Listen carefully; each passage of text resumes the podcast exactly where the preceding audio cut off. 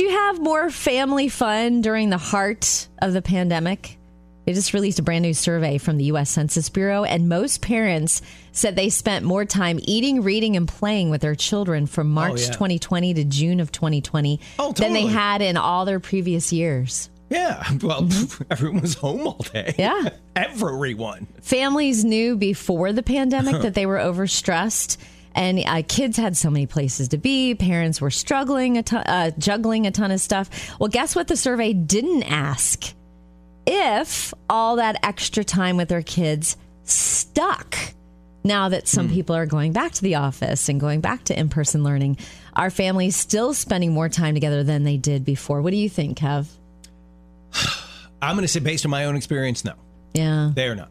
Yeah. Is there an answer, or is it just They didn't do. They didn't cover Oh, it in the survey, Yeah, so I just was thought it'd be fun for us Well, to speculate. it's impossible. I mean, if you're going, if you're going back to work and the kids are going back to in school learning, Mm-hmm. Yeah. and you're not home all day every day, You're apart yeah. all day long. Yeah, yeah. Like my Mm-hmm. my daughter April. Remember back at the beginning of the pandemic, we started working out together. Like in our backyard, Oh, remember we, those we set up a gym yeah. and stuff, and we were yeah, we were lifting weights and doing sprints and so we were doing all that together. You Um, guys don't work out together anymore. Oh no, I'm back to work. She's got a job. You know, Yeah. she's got and you know the boyfriend that was you know kept that he wasn't in our bubble. Well, that bubble burst a long time ago, along with mine. I was wondering if maybe it kept up on the weekends at least. But even then, like you said, you got friends, boyfriends. I It's think hard to do. The long term effect is is it it helped rekindle our relationship a ton. That's So, awesome. Yeah, so that's really cool. This is a really interesting story coming up. There's technology that, you know, may have annoyed you at one point, and it ended up saving a guy's life. Hey, this is your guaranteed to put you in a good mood story of the day. There's the a piece of technology that may have actually annoyed you at one point in your life uh, that ended up saving a guy's life. Talking about a drone. You know, you ever been hiking in a rom- remote area, enjoying the view, and then this loud, obnoxious drone flies over? Well, this drone was super welcome. A 71 year old guy is out shoveling snow in Sweden where he had a heart attack.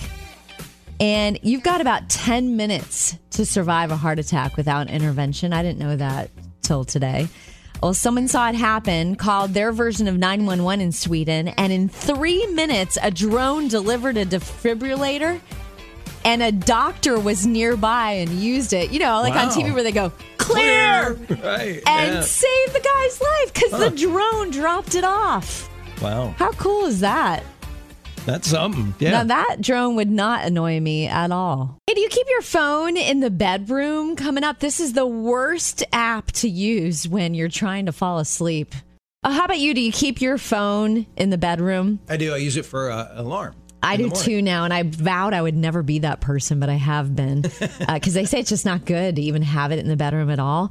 Uh, we all know you're not supposed to look at your phones before bed. Well, this is the worst app to use before trying to fall asleep. Yet, close to 80% of people look at their phones in the last hours before bedtime. So what is it? The most disrupt- disruptive app to use before bedtime is TikTok. With uh, 90 percent of participants waking up feeling tired, sleep experts recommend not using any electronics at all for at least two hours before bedtime because of the blue light they emit. Blue light stimulates your brain and it reduces melatonin production, making you feel more alert before bed. I think any social media would be avoid it before you go to bed. right? Sometimes, if you look at social media before bed, you dream about what you saw. It's the weirdest thing. Well, That's yeah. happened to me. I, and I'm I use my phone for my alarm, but I don't look at it before I go to bed because I read.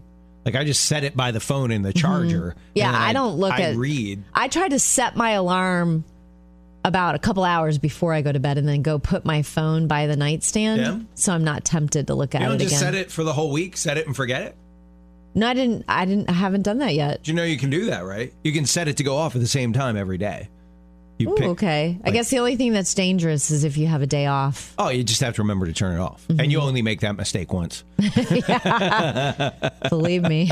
know anyone with the midlife blues, maybe feeling a little down and depressed? Tell them to try this. I'm not making this up.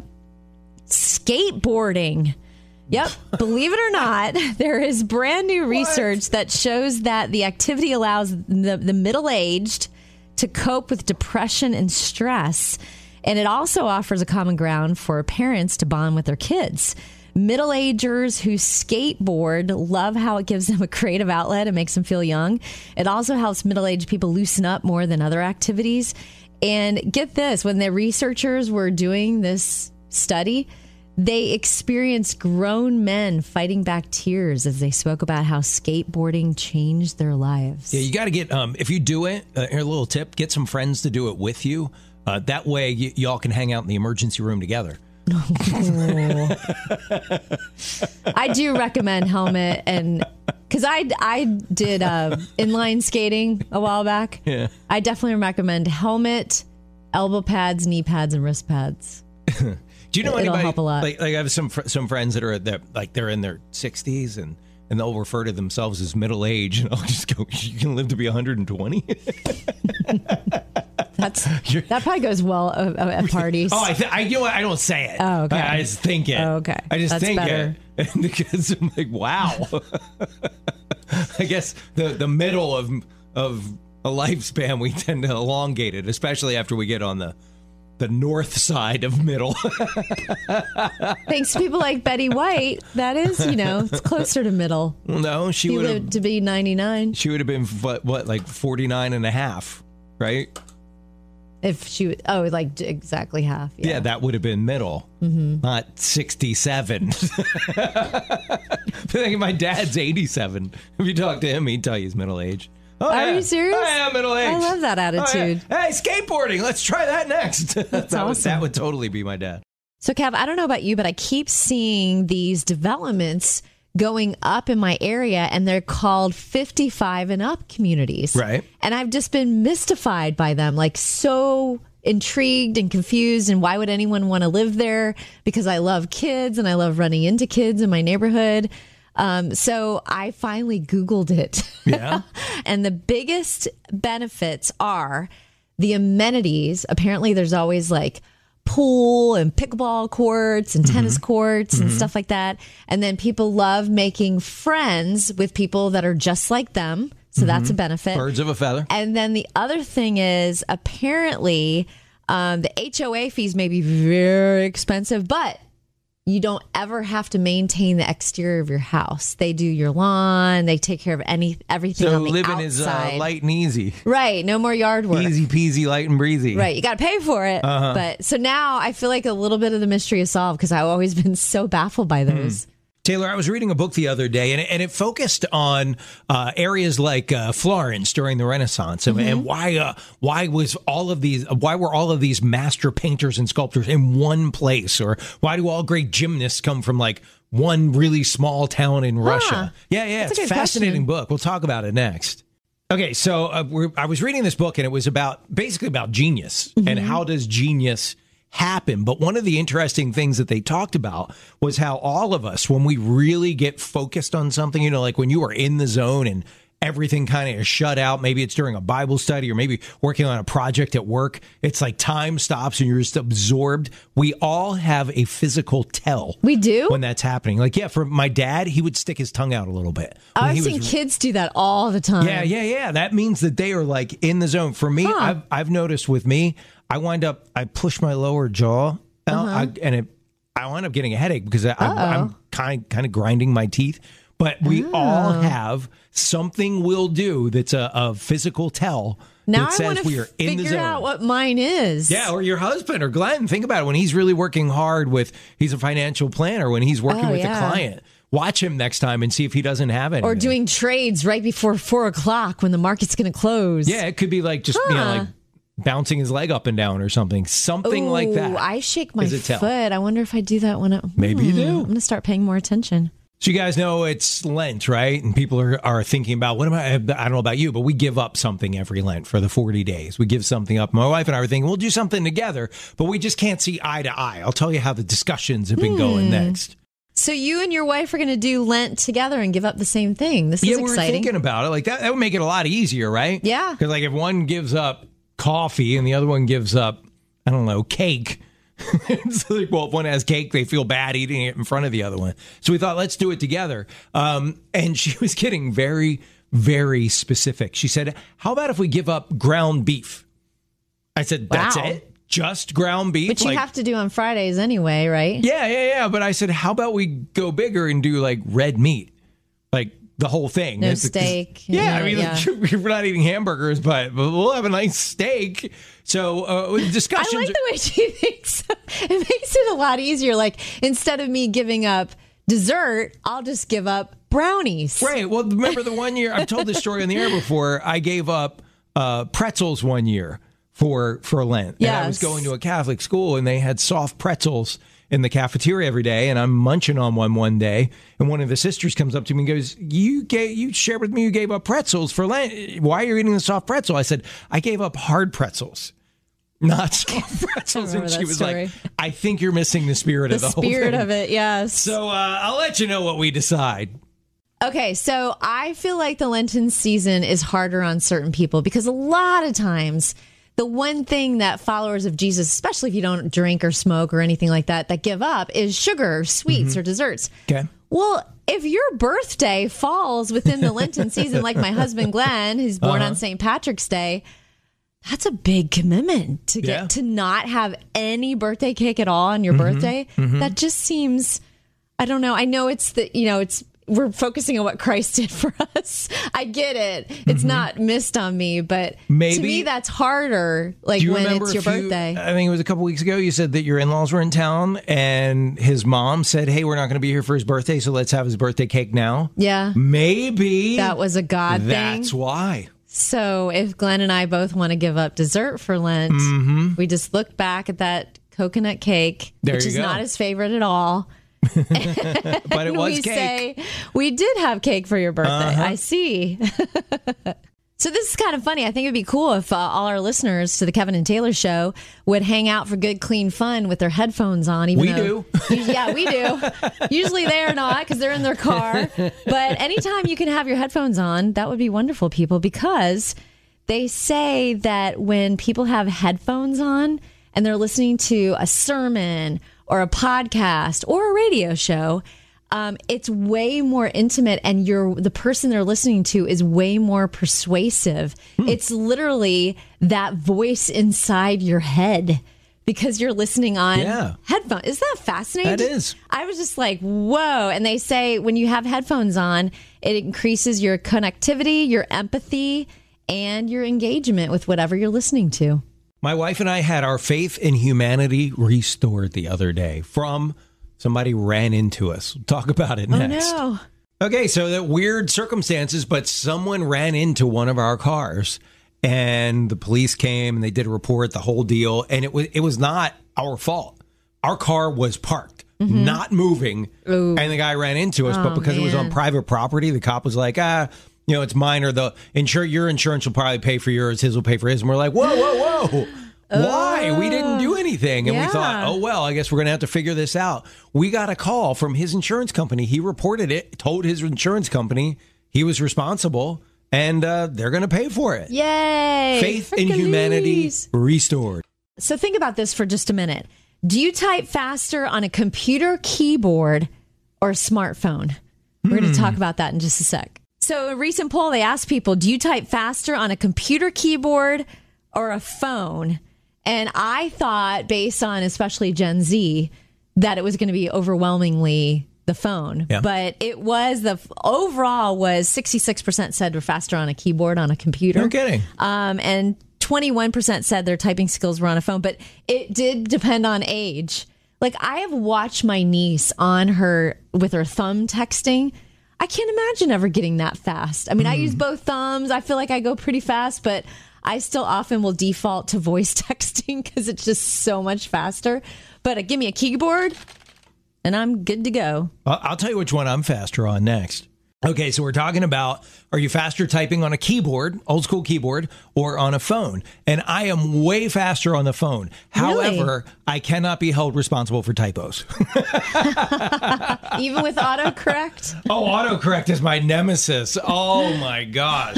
I hate autocorrect. How many times have you posted something on social media and you look at it and you're like, that's not the word I meant there? And you have to go back in Yeah. and edit. And on Twitter, you're stuck because you, you can't edit on Twitter. You have to just delete and start over again. I will say, if you have kids that are younger, Mm-hmm. whether they do like a little computer game or whatever, I got to take a course in high school. Typing class, so worth it in Mm. the course of a lifetime because we all spend so much time on computers. So if you are having that battle with your kids about social media and trying to explain to them that the number of friends on social media or the number of likes you get is really doesn't mean anything and it's an uphill battle and you know it, here's what you can let them know. Get out get out the Monopoly board tonight, okay? And start playing Monopoly. And then midway through the game when people start buying properties and stuff, just slip this in there saying, "You know, being popular on social media is the equivalent of owning a lot of monopoly property. It doesn't really matter hmm, That's good. I like that. in the big picture, other mm-hmm. than this little game that we're playing right now, that doesn't matter at all. And that might, maybe it'll click then because uh, man, that it is a big struggle. I mean, I know you've got nieces and nephews, and I'm sure they struggle with it. I know I've watched my own kids struggle with you know how many people follow me, and they get upset if they post something and no one likes it, and Yeah. The, that and whole deal. the other issue I keep I see coming up all the time is because of social media. You know when you weren't invited. Oh, and that yeah. just happened to one of my nieces and nephews the other day and i felt so bad like i there's nothing you can say to try to make it better Yeah. you know you just know they're off having fun and you're not included that's Yeah. tough But if your kids are struggling with the whole likes and friends, try that. Like play Monopoly and remind them, hey, you know how this property doesn't really matter in real life. Neither do all those likes and friends on social media. So how about you are you a dog or a cat person coming up attention cat lovers why you should do this to your cat okay so how about you are you a dog or a cat person Oh, big time dog. Yes. We, we have a cat, but big time dog. I'm a dog person, but I've really developed an appreciation for cats lately. My in laws have two. My sis and her family now have three. Well, attention, cat lovers, you should do this to your cat blink at your cat. Did you know this, Kev? Because you have a cat? no. Okay, so- blinking at your cat do? Well, cats narrow their eyes or blink to show love and trust. Hmm. And b- brand new research revealed humans can blink back at cats to win them over. So you can do, you can do like a series. Like so, try this with.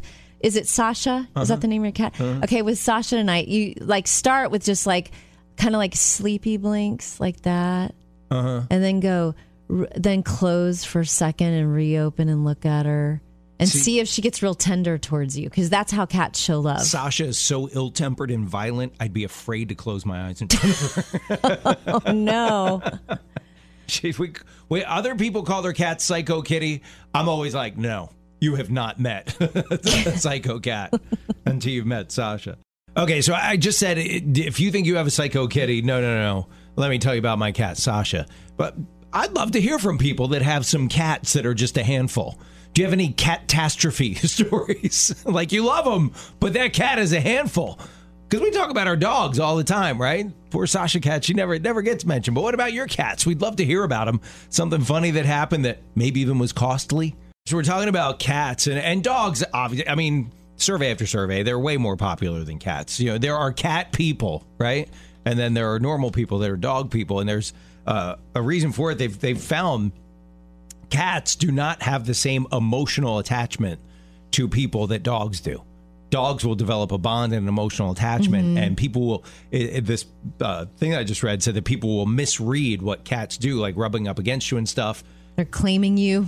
It's territorial. That's well, no, people think that they're being emotional and being like, "Oh, we're bonding." They just want their back rubbed. that's, pretty, that's pretty much it. They don't care who does it. You just happen to be the person that's standing there. But we're talking about catastrophe stories, stuff that your cats have done that that's gone sideways, gone wrong. Like you see stuff on social media all the time with like shredded curtains and stuff that where cats that aren't declawed do that. And we've we've had a couple of cats. We never had them declawed. We we rescued them, and that's one of the things with the rescues we got them from is like you cannot you have to sign something. Yep. You won't declaw them. That's the way it is for my sister's three cats. So when we got Sasha, she was not declawed. And uh, like a lot of times when you get a rescue animal, you have to be prepared for some illnesses when you first get them. They may have something underlying that they couldn't detect at the rescue, but once you get it home, all of a sudden they start showing symptoms. And Sasha got like a, it was kind of like a, a kitty cat cold. Like her eyes were watery and she was having, you know, like congestion problems and stuff. So we had these drops that we had to put in her eyes. Almost like it was almost like a gel that we had to put in her eyes. Uh oh. Sasha's very ill tempered. Sasha was not declawed. Trying to hold this cat that was just new to our family and put drops in her eyes. I couldn't I couldn't do it. Ah. It was it was impossible without like looking like I had met up with Freddy Krueger. So what I would do to to put drops in her eyes, I would put on a leather coat. I'd put on leather gloves that came up over the top of the cuff of the coat and the long, you know, thick pants. And I'd grab her, turn her upside down, and hold her up against me so she couldn't squirm or move, like immobilize her and try to put it on. So I would do it every time I would put the, the gel in her eyes. That's what I would do. I would suit up like I was going into battle. Man, did you was your leather coat just destroyed? Well, here's the funny thing. One day I was like, "Hey, Trace, we, I'm I'm busy." To my wife, I said, "Trace, would you mind doing it?" She's like, "Oh yeah, I do it every morning, no problem." I walk in, she's sitting there like just shirt sleeves, and the cat's like docile in her arms.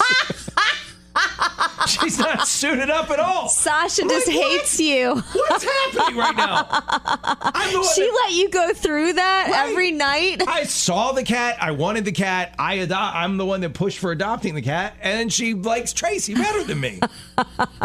Which, by the way, over a decade later, continues to this day. That cat does not like me. The funniest part of the story is that your wife let you suit up and deal with that every night when she could just do it so easily. Right?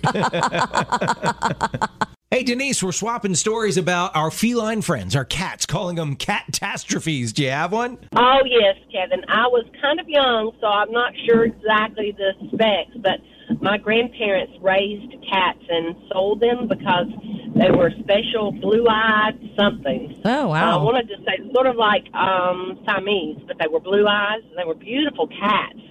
And they, you know, had a, a pens and for each one of them, and little cat. I had a, actually called a cat house. They built it for just for the cats Uh-huh. and um and that my grandmother was uh, brushing with a nylon brush one day uh one of them and the cat t- got like the static grabbed it and scared her Uh-oh. and she wound up with about 50 to 70 something stitches up her arm up and down her arm Oh, that's terrible. yeah oh it was so, So scary. oh my gosh uh, it was horrible but I'm a very big cat lover, and I guess that's where I got my love for cats because I've had up to 26 at one time. What? 26. Ladies and gentlemen, crazy cat lady. Woo. I can't imagine the litter boxes for 26. Well, it's funny we said crazy cat lady and you mentioned litter boxes because um, cats can literally, apparently, drive you crazy, and it has to do with the litter box. Uh, there's a parasite that grows uh, in the litter box, and they're saying that over time, people who have these cats and aren't real diligent about litter boxes, it can subtly change their personalities. what? Yeah, they have increased rates of schizophrenia and uh, and other ailments. Only if the parasite gets in your body, right? Right. Okay. But when we joke around about crazy cat lady, apparently it's a thing. And that's why they won't let pregnant women change litter boxes. yeah, there you go. Wow. There you go. So Hmm. So why do we have these why do we get cats again? My niece's three cats are so sweet. They run to the door like dogs when you Aw. arrive. Like they're so happy to see you. oh, my grandma had two cats and she trained them. They would they could they would sit and roll over. Mm-hmm. Yeah, my niece is training her ta- cats uh, too.